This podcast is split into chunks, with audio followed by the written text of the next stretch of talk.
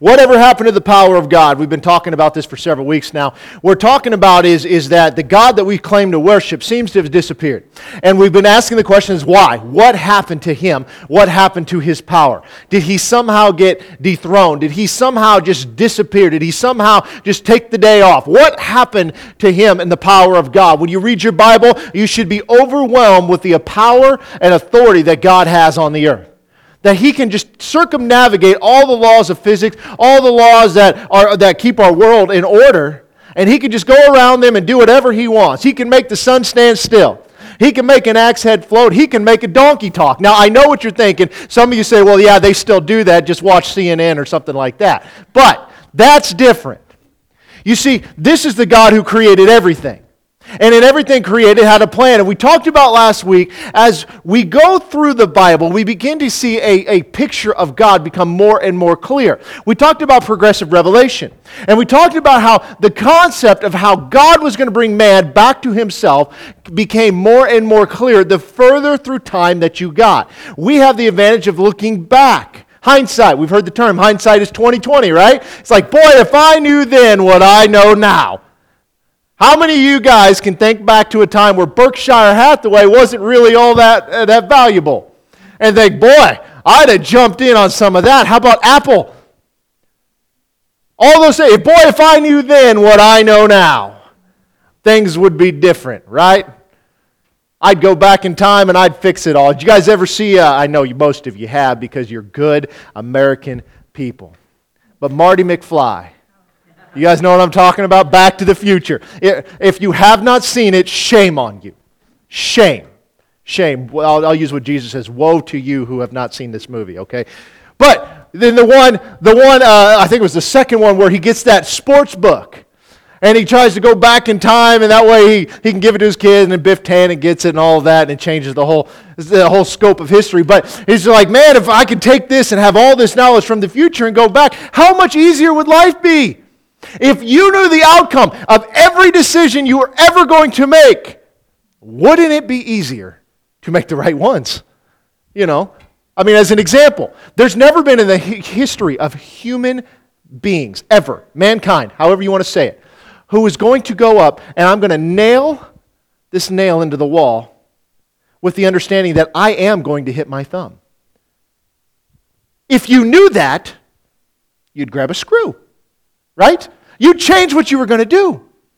And here's what's crazy about that is God knew what man was going to do.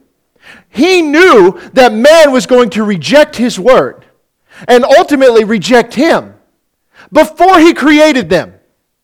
He knew from the very beginning. It says that Jesus was crucified before the foundation of the world. Because the decision had already been made that, yes, I'm going to create man as a free will being. Because if they don't have free will to choose to love me, then it's really not love, it's coercion. And if they don't have free will to love me, and then in that case reject me, then they're nothing but robots doing what I tell them to. But that's not the mankind that God created. He created free will beings that were able to go in there and make the choice and made the wrong choice. And because of that, that God had to send his son into the world to die a death for the penalty of sin.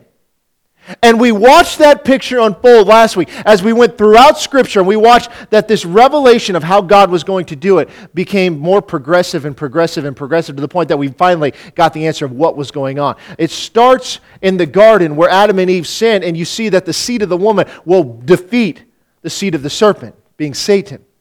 And then we see in the Passover that a lamb must be sacrificed. There's the shedding of blood, but this lamb had had to be spotless. In Isaiah 53, we see that this lamb isn't actually a lamb, it's actually a person. And then John the Baptist announces when he sees Jesus, Behold, the Lamb of God who takes away the sin of the world. Thus, bringing the fulfillment of that Mosaic covenant and bringing mankind to himself. And ultimately, we watch that lamb seated on the throne in the end of Revelation. From beginning to end, it was all part of the plan. But what does that have to do with us? You see, we do these things and we look back at these things and we say, okay, what has God done for me?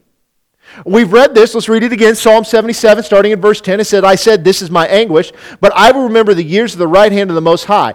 I will remember the works of the Lord. Surely I will remember your wonders of old. I will also meditate on all your works and talk of your deeds. You see, David's writing here saying, I will set up memorials to you, that when I see them, I will remember the goodness of God. We do that today. We've, we've talked about that during Easter uh, with the Passover lamb, the third cup of the supper. This is the new covenant in my blood. Do this in remembrance of me. We call it communion today. That's not what they called it. They called it Passover. They called it part of the Seder meal. Every time you do it, do it in remembrance of me. Remembrance of what? Of the price that Jesus paid. You see, that's something we just seem to take for granted.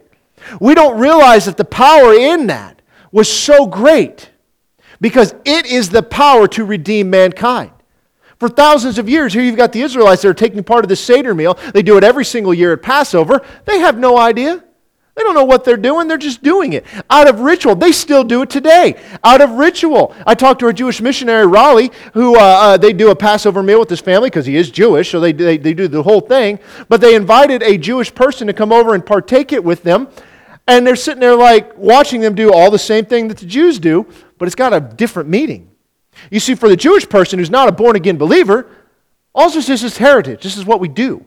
We get up on the same time every year, and we go through this whole motion. We have this whole meal. It's a big party, and it goes into this week of unleavened bread, ultimately fulfilling with first fruits. But to Raleigh, this was all a picture of the Messiah. See, this is a memorial that he does with his family every single year. It's like, look what Jesus did for our people, for the nation of Israel. Look what he's done for mankind. It's a memorial to him. We have memorials in our own life. We all have that one thing that belonged to grandma that we got after she passed away, that every time we see it, sometimes it's a plate or silverware, sometimes it's a picture. When we look at it, we remember something about the grandmother. I was telling uh, Diana the other day, you guys ever had Steak-umms? It's this frozen boxed meat thing. I'm not sure that it is meat, okay? But it is frozen and it is in a box and it claims to be meat. My grandmother lived up in Detroit, and I would get to go see her on occasion when I was a kid. They'd fly me up there um, when I was pretty young. And every time I was there, this is the meal that she prepared for me. And I looked forward to it. I, I, for whatever reason, it always meant something to me. I don't know if it was like something with grandma. I don't know, because obviously I didn't get to see her very often because she was a long ways away. And so I'd been telling somebody this story that uh, about these Steak-umms. I hadn't had them since I was a kid. And in comes Diana into the office one day. She's like, I've had this box of Steak-umms in my freezer. I'm never going to eat these things.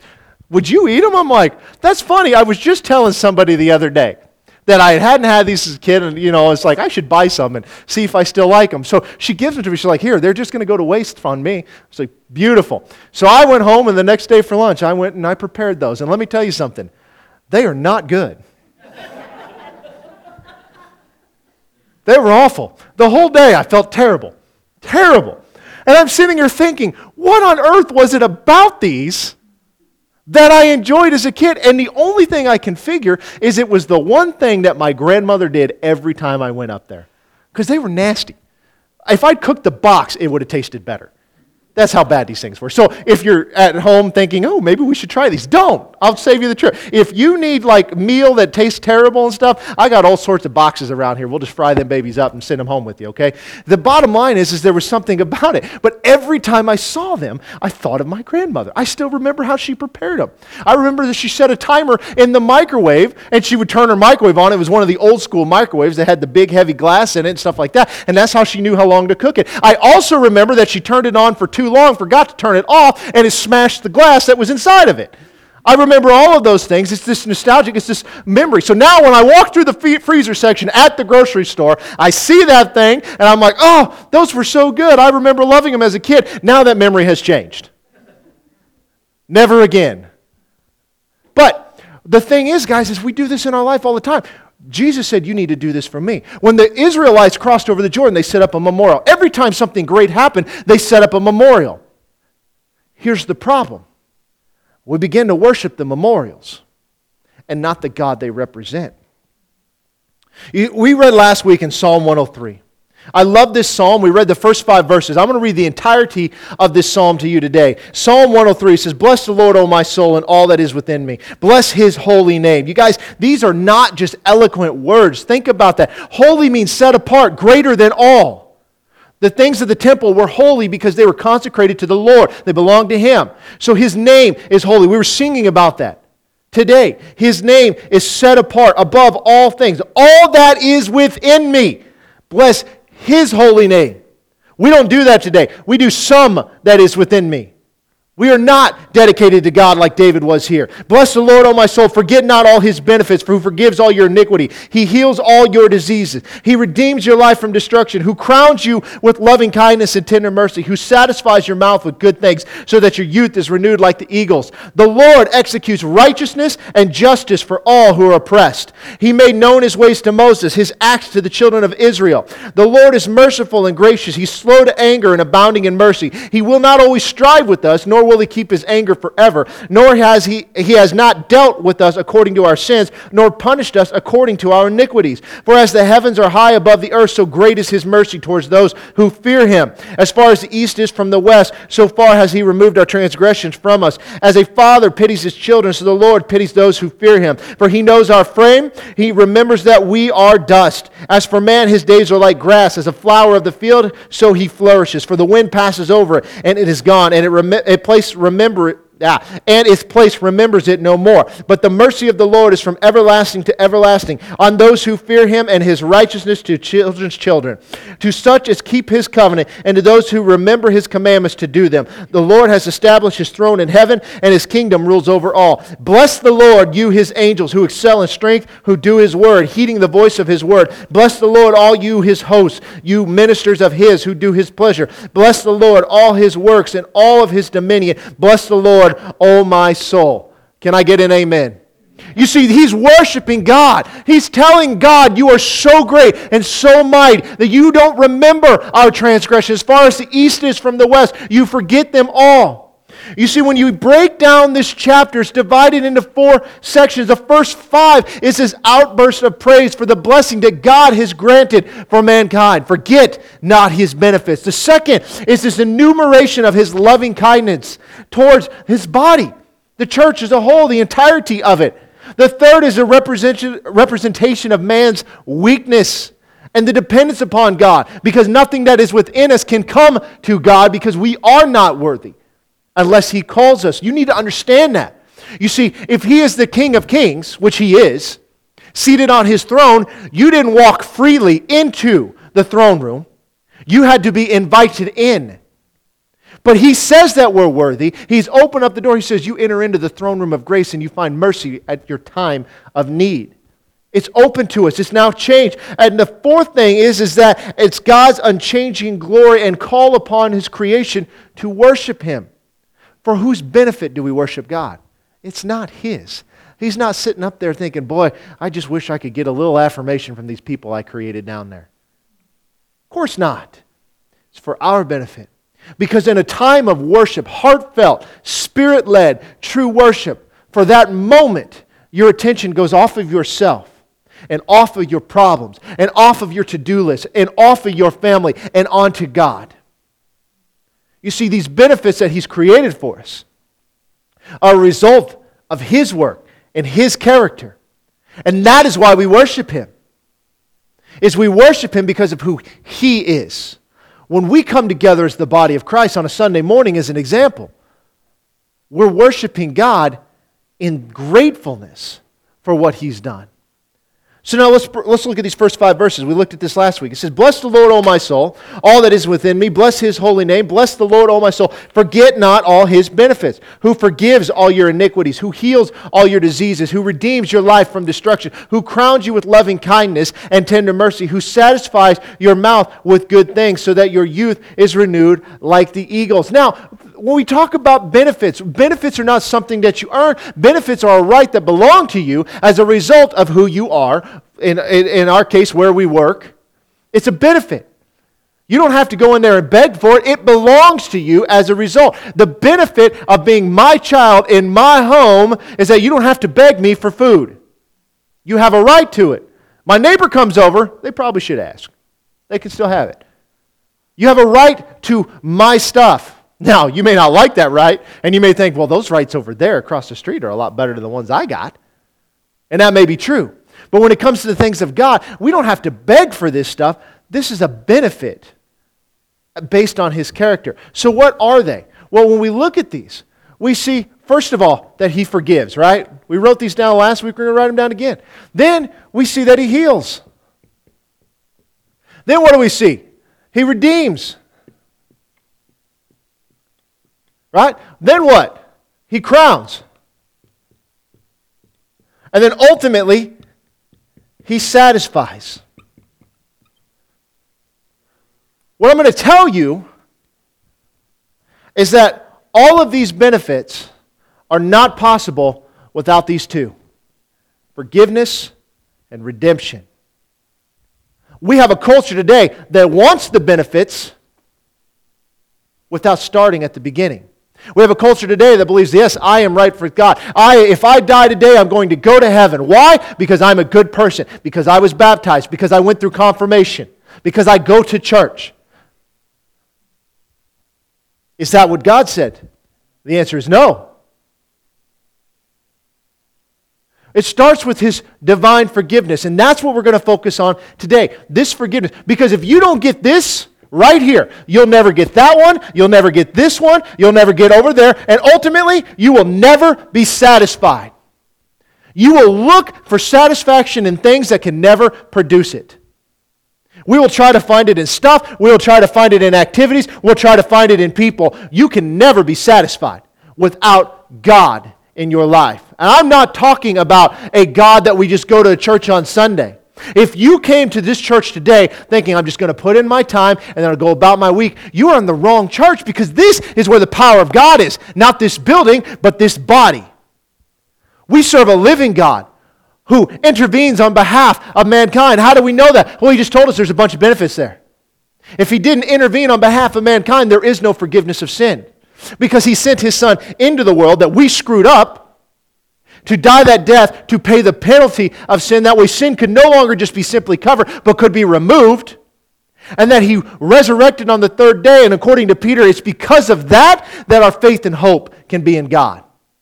That means if he didn't resurrect, our faith and hope couldn't be in the promise of God because it would be a promise that we're based on what? Not on action, but on words. You see, God's words and God's actions always are the same. If he says he'll do it, he will do it. So we want some of this other stuff, but we don't want to start here. The problem we have today is we have a form of godliness, but we have denied his power. We come near to him with our lips, but our heart is far from him. This is the condition of mankind. It's all throughout Scripture. Yeah, we'll go and we'll put in our time, we'll do our thing, we'll take communion, we'll say a Hail Mary, we'll do whatever we got to do.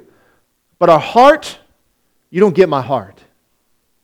My heart doesn't belong to God because He might put a demand on me of something that I really don't want to do. He might expect something from my life that I don't want to do. He may want me to go over here to the east, but I want to go to the west. He want, may want me to take this job, but I want to go take that job. He may want me to live a certain way, but I don't want to live that way. I want to live my way.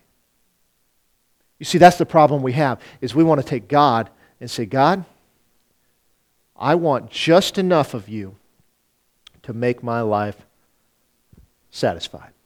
But we don't want to do it his way. So when we look at forgiveness, what is forgiveness and why do we need it? Well, we know this. According to Scripture, all have sinned and fallen short of the glory of God, right? No question about it. How is that possible? I'm a good person. I've done good things. The problem is, is the standard of goodness that we have. If I compare myself to you, you might be better than me. You might do more things than I do. But the last time I checked is you were not the standard, and neither am I. But God is the standard of goodness. And if God is the standard of goodness, who measures up to that? Nobody. You can't. It's impossible. Who can? Well, God Himself. You see, that standard of goodness came into the earth and paid the punishment for sin that we might be forgiven. That whoever would believe in Him would not perish, but have everlasting life. God did not send His Son into the world to condemn the world, but through Him it might be saved. It's not a guarantee. Why? Because so many people are going to reject him. There's going to be a lot of people that when Jesus returns, they say, Lord, I did this in your name, and I prophesied in your name, and I, I, I, I prayed for these people, and I gave in your name. And he's going to say, Get away from me. I never knew you. It's the knowing him, not knowing about him. It's the knowing him. You see, when one of us sins, which we all have, we righteously deserve whatever punishment is associated with that. What is the punishment for sin? Death. Because of sin, death entered into the world. But Jesus has come to give us life and life more abundantly. The thing is, is when we look at this in Psalm 103, when it says that he forgives all our iniquities. That's not some, that's all. If we jump down to verse 10, look what it says. He has not dealt with us according to our sins, nor punished us according to our iniquities. For as the heavens are high above the earth, so great is his mercy towards those who fear him. As far as the east is from the west, so far has he removed our transgressions from us. You see what he said here, and remember, this is before Jesus has come onto the earth, is that he has not dealt with us according to our sins, nor has he punished us according to our iniquities. How has he dealt with us? How has God dealt with mankind today? You've either accepted his free gift or you have not. There is no in between. You either accept it or you don't. Because he's going to deal with people according to their sins. If we receive the gift from God, that Jesus has taken that punishment for sin, taken death for us, then it's already been dealt with. Or we can try to go it alone. The choice is ours because we have free will. We can make that choice. So he's not dealt with us according to our sins, nor punished us according to our iniquities. But look what it says next. As high as the heavens are above the earth, so great is his mercy towards those who fear him. How high is the heavens above the earth? I don't know. I don't have a tape measure big enough. The bottom line is, is that his mercy is so great that it's innumerable. As far as the east is from the west, he has removed his, our transgressions from us. How far is the east from the west? Don't think in a circular pattern. Don't think if I, if I head to the east and I just keep walking around the world, I'm eventually going to get there. Don't get your Fitbit on to see how many steps it takes to get there. Doesn't matter.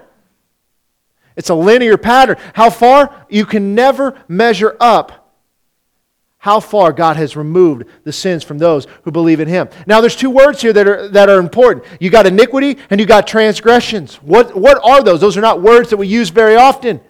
Iniquity is an inward motivation that will drive us towards sin. But the transgression is the outward movement, the stepping over of the boundary. Iniquity is the heart of it, but transgression is the hand of it. Iniquity is the attitude behind it, transgression is the action. You've got your inside motivation versus your outside motivation. When Jesus is standing there with the, uh, oh, with the Pharisees and all them, and he says, Listen, the law says that you should not commit adultery, but I tell you that if you've looked at a woman with lust in your heart, you've already committed adultery. What's he talking about? You see, the Pharisees have set up this system and this ideology that as long as you didn't actually act upon something, you're good. But Jesus is showing them that your heart is far from God. You come near me with your lips, but your heart is far from me. The hand of action is part of it. So you've got the inward sin and you've got the outward sin iniquity, transgression. It's very easy to do. Iniquity, which it's a Hebrew translation which means inequity, which means we are not equal with God's holiness. Inequity. Anything that does not equal God's holiness is iniquity. There's a verse that really explains this uh, really well. Look at Isaiah 53, verse 5. He was wounded for our transgressions, he was bruised for our iniquities. A wound is an outward injury, but a bruise is inward bleeding. He took care of both. He's removed our transgressions as far as the east is from the west. It's infinitely. We think about God, and this is how we act because this is what we do with our kids, and this is what we do with our spouse. If you're married, you will understand this. You remember that one time 15 years ago where you said or did something stupid? No, men, you probably don't remember that, but you know who does? Your wife. And you know that little nugget's coming out at any opportune time. If you're not married yet, just go ahead and prepare yourself. It's going to happen. I promise you. We think of God in the same way. We think God's got this great big filing cabinet. The second we screw up, we, he's going through there. He's like, oh, okay. Oh, yeah, you remember this one time you did this. If he's removed it, not only is the file gone, so is the filing cabinet. We remember all things because actions and words don't align on this world. We, we say one thing and we do another. But when God says something, his actions are always matching up with that. See, sin must be completely removed for God to have a relationship with us. That is the whole point of the temple and the tabernacle. We've been talking about this on Wednesday night specifically, but we talked about it with um, Passover a little bit is that you had this structure in the tabernacle. And you had this outer place where the priests would go and they would do the sacrificing and the washing and all of that. And then you would go into the holy place where they would go in and they had the table of showbread and the menorah and the altar of incense, and they would continually have to do different things and take care of this kind of stuff. And it was all on behalf of the Israelites. They'd have to bring the sacrifice in, they'd put their hands upon it, the priest would kill it, they would burn it, or whatever they would do, and they would deal with it all that way. But there was one place that only one man could go uh, one day a year, and that is into the Holy of Holies. That the high priest, who was of the line of Aaron, so it was a very strict, regimented amount of rules before you could even be qualified as such on the Day of Atonement, he would go in there and he would first have to sacrifice for himself and make appeasement to God and atonement for his own sins and things he's done. And once he's gone through all of that, now he has to do it on behalf of Israel. And he would go in there and he would enter into the Holy of Holies where the presence of God was. Inside that place is the Ark of the Covenant and the mercy seat and what they call the Shekinah glory, which is the presence of God. It is the throne room of God Himself. He was separated from man. This veil, this curtain, was the size of a man's hand, four or five inches thick. It was not a thin little piece of, of uh, flannel hanging down, it was thick. And he would enter into this place and he would atone for the nation of Israel, thus making them for one more year good to go. And the second he would leave, they would screw up. If he didn't follow everything right, he would die because sin cannot be in the presence of God. And all of this was just a picture of what Jesus was going to do ultimately for us. But here's the thing is that in this process, we see how serious God took sin. These guys, you had a whole tribe of people whose entire existence revolved around that tabernacle and that service. 12 hours a day, they'd go in there, day and night constantly. From age 20 to age 55, that's all they did. Is they would constantly go in there, make these sacrifices. Can you imagine the blood? Could you imagine the smell? You've got an entire nation of people that are coming to one place to sacrifice. But Jesus sent his son into the world once for all, the perfect offerer as in the high priest, and the perfect offering, as in the Lamb of God, and now has atoned these sins. See, he's removed them from us. Do you notice that there's no longer a need for sacrifice? Why? The sacrifice has been made. It's already been made. That is why Jesus said that this cup is the new covenant in my blood. As often as you drink this, do it in remembrance of me. It's to remember what he's done. Those words were not lost on the Jews because every year and every day they were taking sacrifices in. And suddenly, that's now gone. So, for whose benefits? What do we see here? Well, it's not simply that sin is gone, as he doesn't remember them. In Isaiah 43, verse 25, it says, I, even I, am he who blots out your transgressions for my own sake, and I will not remember your sins. Now, look what he says there. First of all, he says, I will not remember. Does that make it like he forgot? No. He's chosen to not remember. Guys, don't you wish your wife would choose not to remember some of them dumb things that you said? Remember that one time she brought that new outfit and you're like, oh, you going to wear that? Doesn't go well, does it? Did you ever answer the question, does this dress make me look fat? Because if you did, shame on you. There's no winning in that. He chooses not. Think about that. Here is the creator of all things who has a righteous duty to bring justice to the earth. And when we receive the gift of Christ, he chooses not to remember. He doesn't lord it over you. Look at Hebrews 8. It says, I will be merciful to their unrighteousness and their sins and their lawless deeds. I will remember no more. He's chosen not to remember. But there's one part in this that is key. In Isaiah 43 25, it says that it's for my own sake. It's really not for you, it is for Him. Because He created mankind for fellowship, to express love to. And since that whole plan came together, He's been wanting to bring mankind back to Himself. You see, this isn't just a benefit for you, although it is, very much so. He's done this for His sake. When you think about the word remember, that I will remember no more, it means to recall or bring something up for you. So you think about if you've ever sat there in a test, you're getting ready to take a test, you're praying, God, please let me remember all the stuff that I just read, that I studied. That God has chosen to not bring up our past against us by, any, by an act of His own will. I choose not to do this because this has been paid for. And this is important to understand. If the punishment for sin has been paid and forgiveness has been enacted, what's the point of bringing it back up? It's already been settled.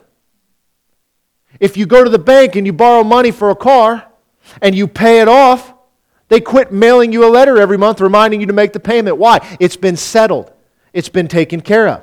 There's no longer a reason to bring it up again. Who brings up our past? It's not God. It's the enemy. He's the one that says, Well, you know what? Uh, uh, you did this or you said that, or how could you even think that you're a godly person based off of your past? Look at Paul. Paul says that I am the least worthy of all the apostles because of what I did as he was going out trying to kill members of the church before he had an encounter with Christ. When I do marriage counseling, I have to tell people it's like, stop bringing up the past. If you truly moved on from it, then move on from it. Because bad things happen and people make stupid decisions. And the response is, well, I'm not God. I can't forget. God never said he forgot. He says that I choose not to remember. One of God's attributes is that he is omniscient. Omni meaning all, science meaning knowledge. He is all knowing. If he's forgotten your sins, he's forgotten better than of 50% of your life at least. But it's not that he forgot, he chooses not to remember. You got the difference between man and woman, right? The memory of a man Guys, what did you have for lunch yesterday? No idea. Woman, 23 years ago on your wedding day, what color flowers did you have? They'll tell you every detail about it. Ask the guy the same question. They don't even remember what day it was. They just know that they showed up. So there's a difference here. Male and female both come from God. The female part has all knowledge. The male part has chosen to forget.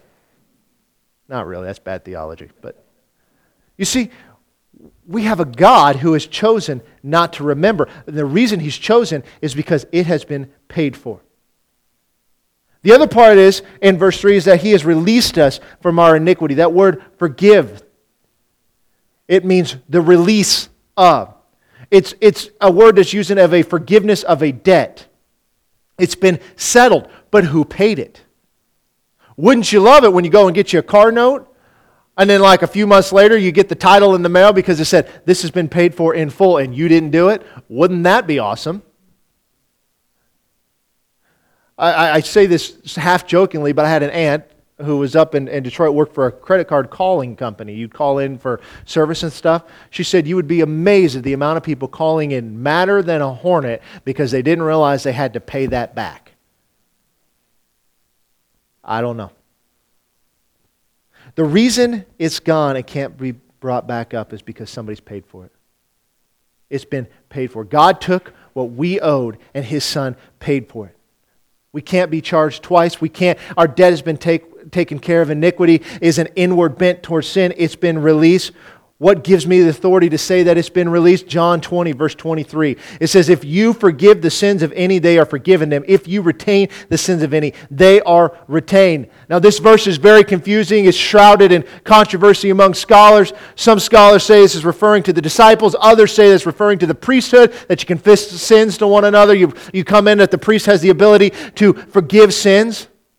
But you got to take the scripture in context of the entirety of the Bible. This is inside the 40 days after Jesus was risen. It's right after the Emmaus Road, that seven mile uh, trip that he's given this Bible study, said, starting with the law and the prophets, he, he revealed himself to them that there are 11 here because Judas are dead, and they're locked in a room because they're afraid of the Jews, because they're coming after them. Jesus appears right in front of them. It makes it seem as if he just walked through the wall. Maybe did, maybe didn't. I don't know. But he's commissioning his apostles, and he says that if you forgive the sins of any, they are forgiven them. If you retain the sins of any, they are retained.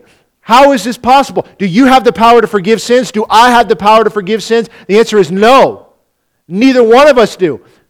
So, how can he say this? Remember, when Jesus was dealing with the Pharisees, and the Pharisees got in an uproar, and he says that the sins are forgiven, and they're freaking out, saying, Only God can forgive sins. He said, Well, which is easier? Say this man, get up and walk, or that your sins are forgiven? They didn't have a good answer for either one. If only God can forgive sins, then why is He giving the authority of the disciples to forgive sins? He's not. He's giving the authority of the disciples to let them know that their sins have been paid for and they can be forgiven. In other words, if you come to me and you say that I've given my heart to Christ, I can tell you that your sins are no more. I'm not forgiving them, I am simply telling you that. It's the ministry of reconciliation. Tell people they can be forgiven. If they believe the gospel, then they are released. They are forgiven. If they don't believe the gospel, then their sins are retained. He forgives all our iniquity. And that is one of the divine benefits of God is forgiveness. It's not blindly forgetting about the mistakes of the past. He's choosing not to remember. Jesus made a choice to lay down his life for our benefit, and he chooses to remember no more. We have to follow this pattern in our lives, forgiving one another and forgiving ourselves and moving on from what is going on and what's been of the past and the things that we have done. We've got to press into the greater things of God, walking fullness and understanding that we have been forgiven. So bring up my past, it doesn't matter, it's been settled in full. How can I say this? How can Jesus say this? Well, this is it. And Janet talked about this this morning. In John chapter 19, verse 28, Jesus is on the cross.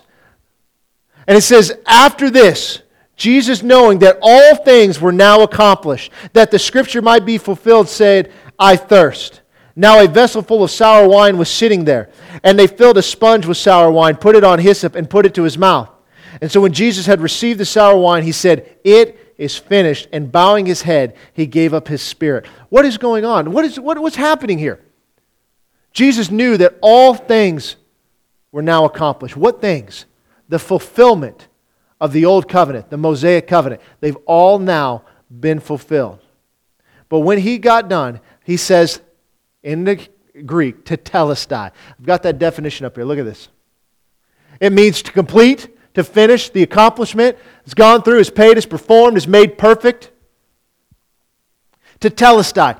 It is now finished. What is it?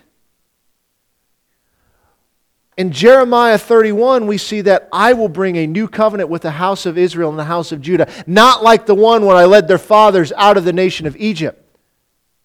But now, this new covenant. You see, the old one is finished. The old one, where you constantly had to bring sacrifices, where you could have no fellowship with God. That one time a year did one person get to enter into the presence of God, and that was it.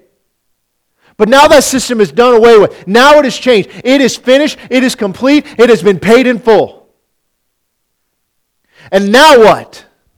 We enter boldly into the throne room of grace. and we find mercy when we need it. You see, in Colossians chapter 2, there's a verse that is completely misunderstood.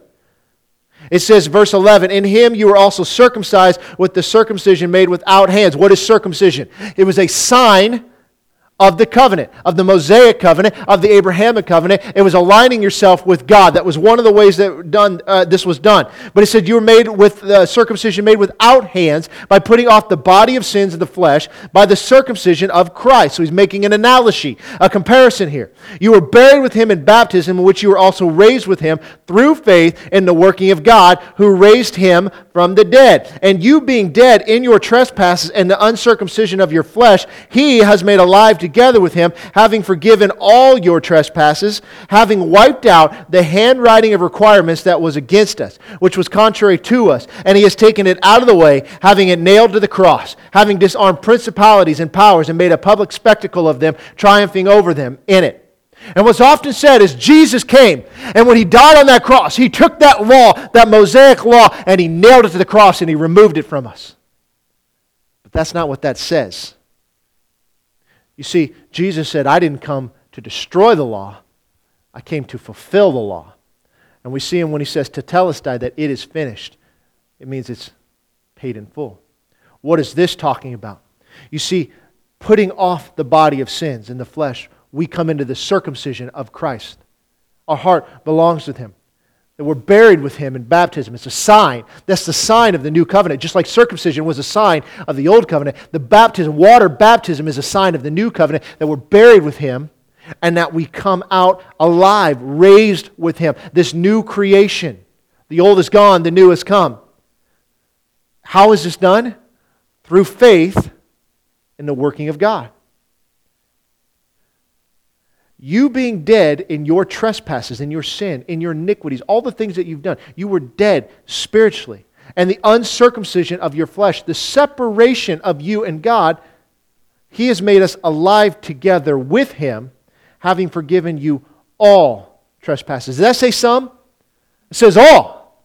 That means there is nothing that can separate us from God for those who come to Him through faith in Christ. You guys with me so far? Here's the confusion part. Having wiped out the handwriting of requirements that was against us, which was contrary to us, he has taken it out of the way, having nailed it to the cross. What is it? It's the handwriting of requirements. What is this? When you go to the bank and you get a car loan or you get a mortgage or whatever, you get something called a deed of trust. And that deed of trust is saying that I owe Mr. Banker X amount of dollars and I will pay this off in a certain amount of time. And then at the fulfillment of that, you'll get a note, or depending on where you are, it says different thing. Then it'll say something to the fact, paid in full, lien released, whatever, whatever you want to say. The handwriting requirements is the very same thing. In the ancient world, at this time, there was two different things that were going on. One, you could become an indentured servitude. You borrow money from somebody, they'd give you this lien paper, and it was saying that I owe somebody X amount of dollars, and I agree to pay them off. If you didn't pay them off, you could be punished or imprisoned.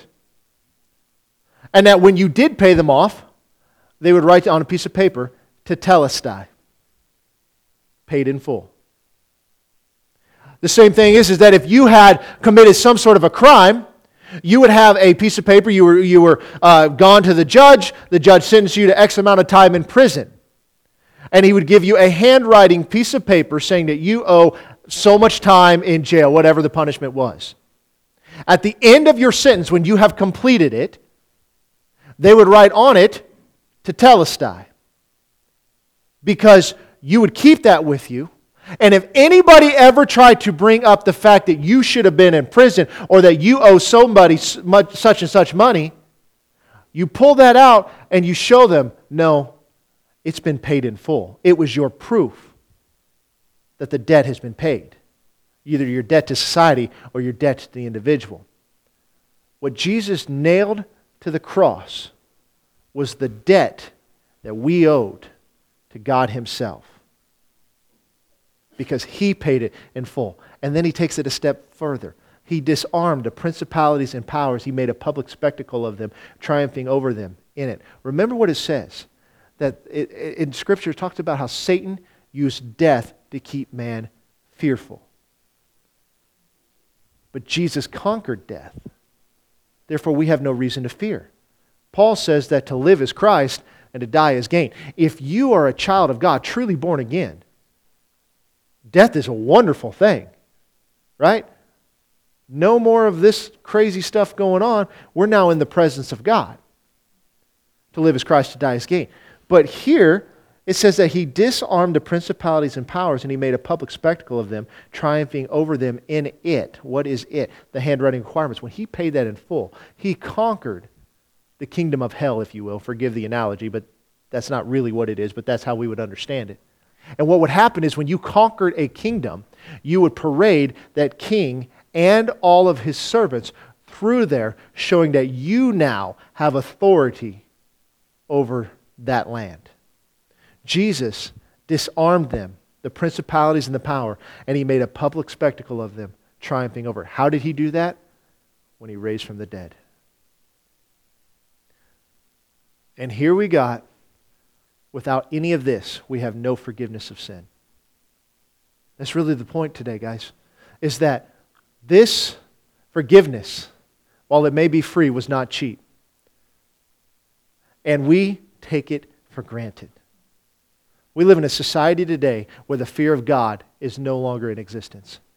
We live in a society today where the disciplines of the spiritual life no longer in existence.